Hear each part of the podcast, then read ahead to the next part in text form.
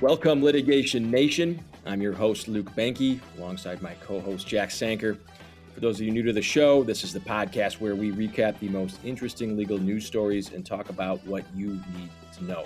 Jack Daniels is in the Supreme Court in a trademark dispute matter. A, a, dog toy, of all things, mimics the famous bottle of booze, and Jack Daniels, frankly, the alcohol industry as a whole, isn't happy about it. Jack, what do you got today? A Texas inmate is challenging his sentence after an interview conducted by comedian Jeff Ross showing the inmate making light of his crimes was used at his sentencing hearing, and a deep dive into Elon Musk's text messages, which were included in recent court filings, provides some interesting insight into the world of the tech billionaire. All that and more, here's what you need to know.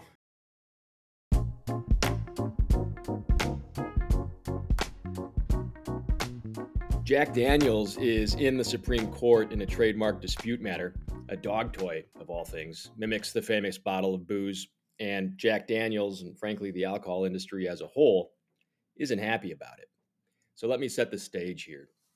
Silly Squeakers makes dog toys. A quick Google search shows that their products look like famous bottles of alcohol Corona, Heineken, PBR.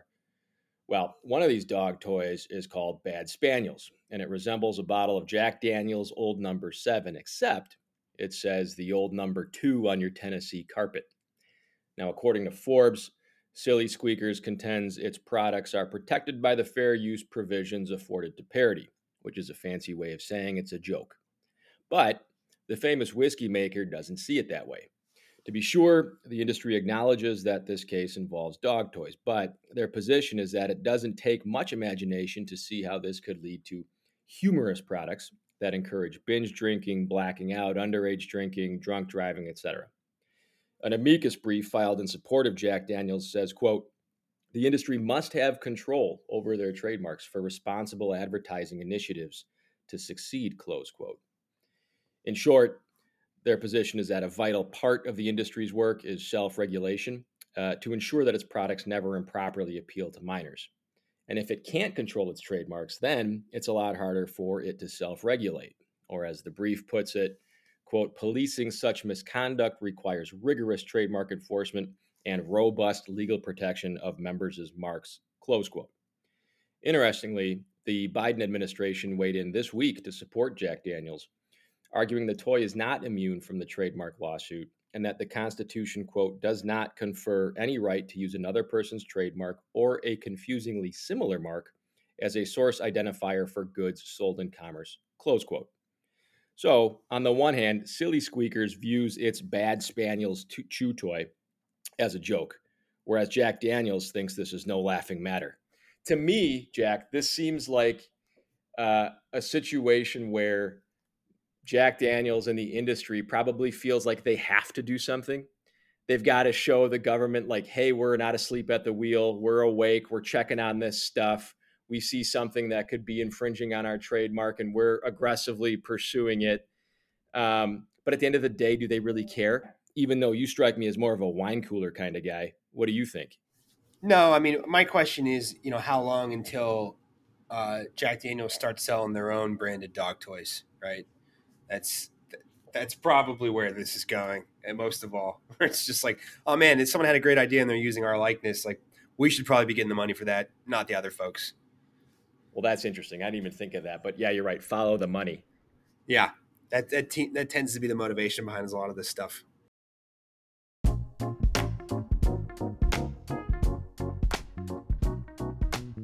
Back in 2015, comedian Jeff Ross, some of you might know him from the Comedy Central roasts. He's kind of like a mean insult comic. Funny guy, in my opinion. He visited a prison in Texas with a film crew from Comedy Central to film a comedy special where he interacted with the prisoners there, which is kind of a neat idea, I guess. Now, a problem arose when he interacted with Mr. Gabriel Hall, who was at that time awaiting trial for double murder. I should tell you at this point that Hall has been convicted of first degree murder for two people, stabbing both of them to death in what seems like a pretty open shut case. The verdict came down in 2017. Not exactly a sympathetic character, but set that aside for now. Anyways, back in 2015, prior to the conviction, comedian Jeff Ross interacted with Gabriel Hall in prison. The interaction was filmed and ultimately didn't make it into the special that aired sometime, I think, in 2019. But it was some kind of banter between Hall and Ross that prosecutors in Texas actually subpoenaed from Comedy Central. And according to a number of outlets, though I'm relying primarily on Rolling Stone for this one, the footage played out as follows. Quoting from Rolling Stone, quote, What are you in for? Hacking someone's computer? Ross asked Hal Hall at one point, making a racist joke about Hall's Filipino background. Something like that, Hall said, before another incarcerated person chimed in, hacking being the operative word. Now, remember, he was eventually convicted of stabbing two people. Going back to the piece, quote, Hall joked that he took a machete to someone's screen. Ross said he seemed like a scary dude, to which Hall said, Oh, come on, I wouldn't hurt a fly. Ross asked, What about a human? Hall said, Ah, they're annoying, unquote. Now, the footage of this interaction was shown at the sentencing portion of the trial, uh, at which Hall was sentenced to death prosecutors claim this footage showed he had no remorse for the murders that he convicted of in 2015 and argued that here he was joking about the murders, in fact. Now, Hall's attorney are appealing the issue, arguing that the interview by Ross of Hall was in violation of Hall's Sixth Amendment rights. On December 28th, just a few days ago, uh, Hall's attorney, Mackenzie Edwards, posted their cert petition to the U.S. Supreme Court on Twitter. Now, quoting from the petition, quote, the video dehumanized petitioner as funny looking, weird acting foreigner. It contained comments mocking petitioner's demeanor and appearance, and included oblique but hostile or belittling reference to petitioner's ethnic heritage. And the video emphasized many false, unfair, and damaging stereotypes about inmates in prison, ergo, that prison is like a summer camp, a place inmates can have some laughs and talk about sex. Each of these improper factors could easily have affected the jury's view of whether the circumstances of petitioner's background justified leniency. Unquote. Now, moreover, according to the petition, Hall's attorney had sent a no contact letter to the state sheriff's office advising them that under no circumstances should the state try and speak with Mr. Hall pending his trial without the presence of his attorney. And the petition essentially argues that the state used comedian Jeff Ross as a way to circumvent Hall's Sixth Amendment objections by sending in a non state actor to obtain statements from Ross that otherwise would be inadmissible for use at trial or sentencing.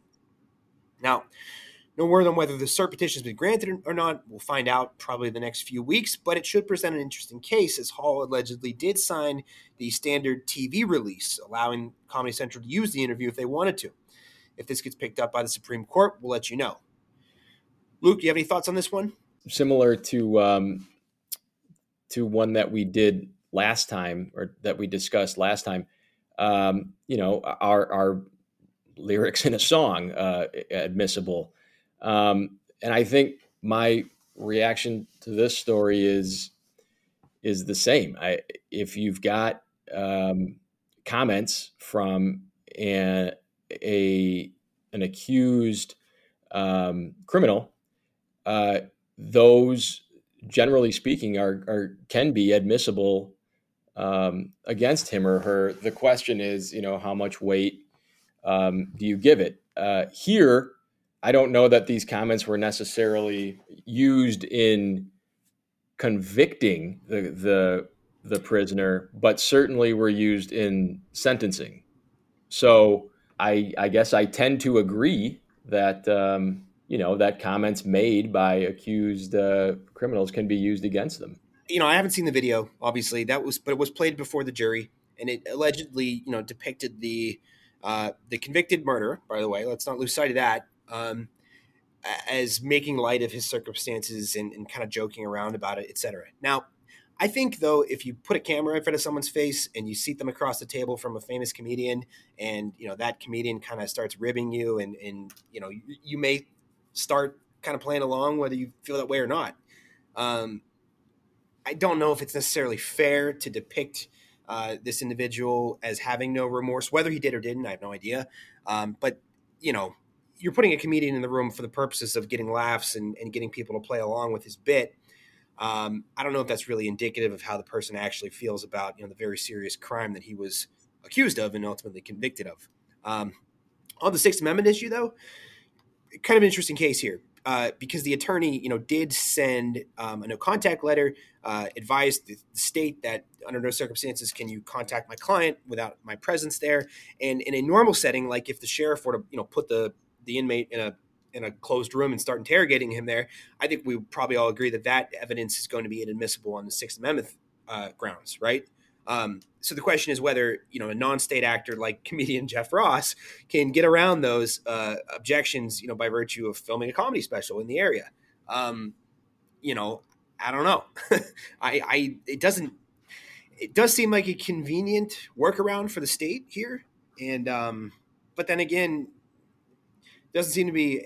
You know, there, there doesn't seem like there was any undue pressure by the state to get the inmate to talk and it does seem like he willingly participated in this process, and you know his statements were used against him. So it's it's difficult one. I'll be interested to see what the Supreme Court does with it if they take the case up.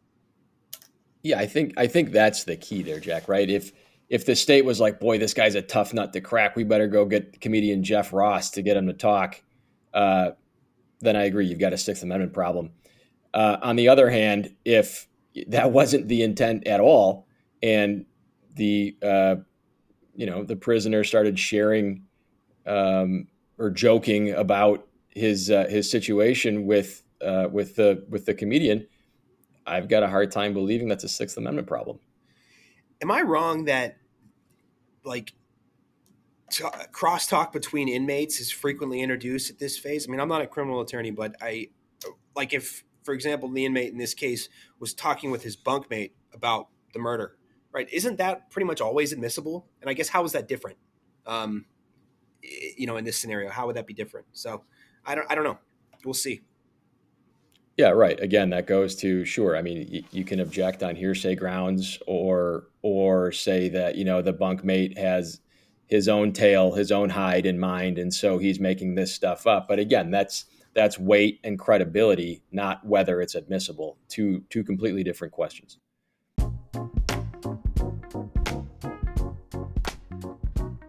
Up next, there's hardly anything else to write or say about Elon Musk that hasn't been said, so I'm not going to try.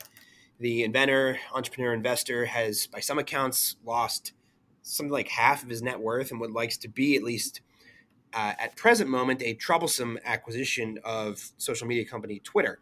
As I write this, I'm looking at my own Tesla shares, which are tanking on my phone's trading app, um, which I'm not happy to see.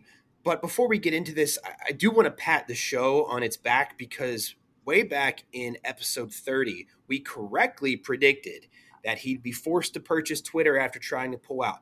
We don't make many predictions on the show, but when we do, you could take it to the bank, baby. Anyways, The Atlantic this week has a fun write up about Exhibit H, which is the document introduced in certain filings in the lawsuit by the Twitter board against Musk, which we correctly predicted would result in him being forced to make purchase. Exhibit H is the subpoenaed and redacted text between Elon and dozens of other tech moguls and famous people. And it's worth flipping through, if only because it shows the kind of informal, nonchalant way in which huge, massive deals are conducted by some of the richest people to have ever lived. Quoting from the Atlantic write up on this, quote, in message after message, contacts urge Musk to take control of Twitter and to solve its problem as only he can.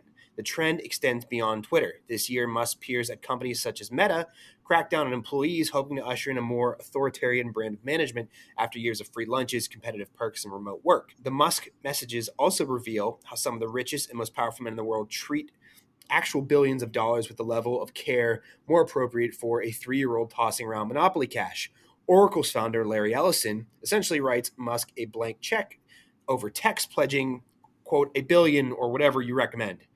The venture capitalist Marc Andreessen unsolicitedly offers Musk 250 million with no additional work required. Michael Grimes, a top investment banker at Morgan Stanley, proposes a meeting with Sam Bankman-Fried as a way to quote get us 5 billion equity in an hour unquote. Later in the piece, the author goes on to write the blitheness is the point. It's a total power move to talk about getting five billion equity in an hour, the same way that we mere mortals talk about Venmoing a friend fifteen dollars for lunch. The texts make it clear that these men are fundamentally alienated from the rest of the world by their wealth. In one sense, the texts show that billionaires are just like us.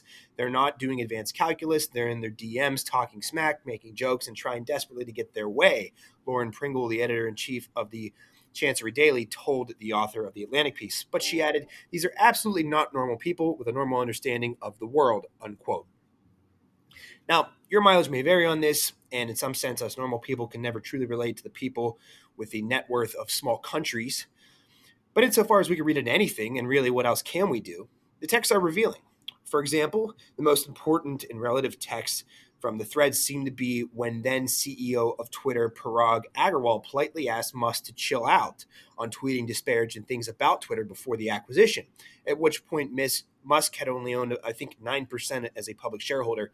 Going back to the piece, quote, the entire document is a demonstration of elite level brown nosing, with the exception of one man, then Twitter CEO Parag Agrawal. The two seem to hit it off. Musk likes that Agrawal is an engineer who can do hardcore programming, but then Agrawal sends Musk a text about his unhinged tweets. You are free to tweet, is Twitter dying, or anything else about Twitter, but it's my responsibility to tell you that it's not helping make Twitter better in the current context, he says to Musk. This small suggestion appears to enrage Musk, and it seems alters the entire history of the company forever. What did you get done this week? Musk shoots back. And then, less than one minute later, the billionaire writes, I'm not joining the board. This is a waste of time. We'll make an offer to take Twitter private, unquote. And the rest, as they say, is history. It's probably a bit myopic to suggest that Agrawal telling Musk to chill out is what pu- pushed Musk into making an offer. But then again, consider the offer itself for Twitter was essentially a joke. The offer was for 54.20 per share, which is a meme offer based on a 420 reference. And they consider that Musk assumed to be, a, be able to easily back out of the deal despite the offer and the execution of the contract. So, in that context, it does seem possible that the decision to buy Twitter for $44 billion was impulsive, maybe even ego driven.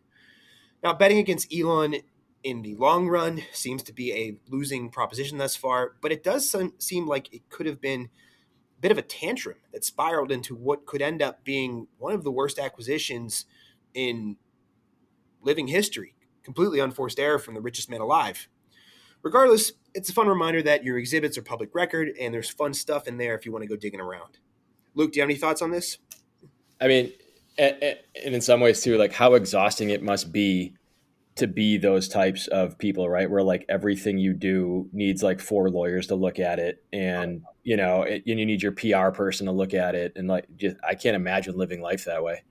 Yeah, I mean, love him or hate him, the one the, the thing that I find absolutely fascinating about Musk is that he just doesn't do that stuff and he is like on Twitter with his ass hanging out basically all day.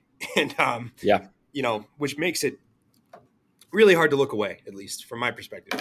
I've kind of followed this story pretty closely just because I'm like, is this really happening? You know, the amount of scrutiny that that I put into like deals that are worth hundreds of thousands of dollars is incredible compared to the lack of scrutiny that seemed to have went into this $44 billion acquisition. Thanks everyone for listening. Uh, as always, you can find us on Apple Podcasts, Spotify, YouTube, wherever you get your podcasts. New episodes every two weeks. Um, from Amundsen Davis, this is Jack Sanker along with Luke Benke, and we'll talk to you in two weeks. As always, if you have any thoughts on any of these stories, let us know what you think. Leave your comments below or shoot us an email. Until next time.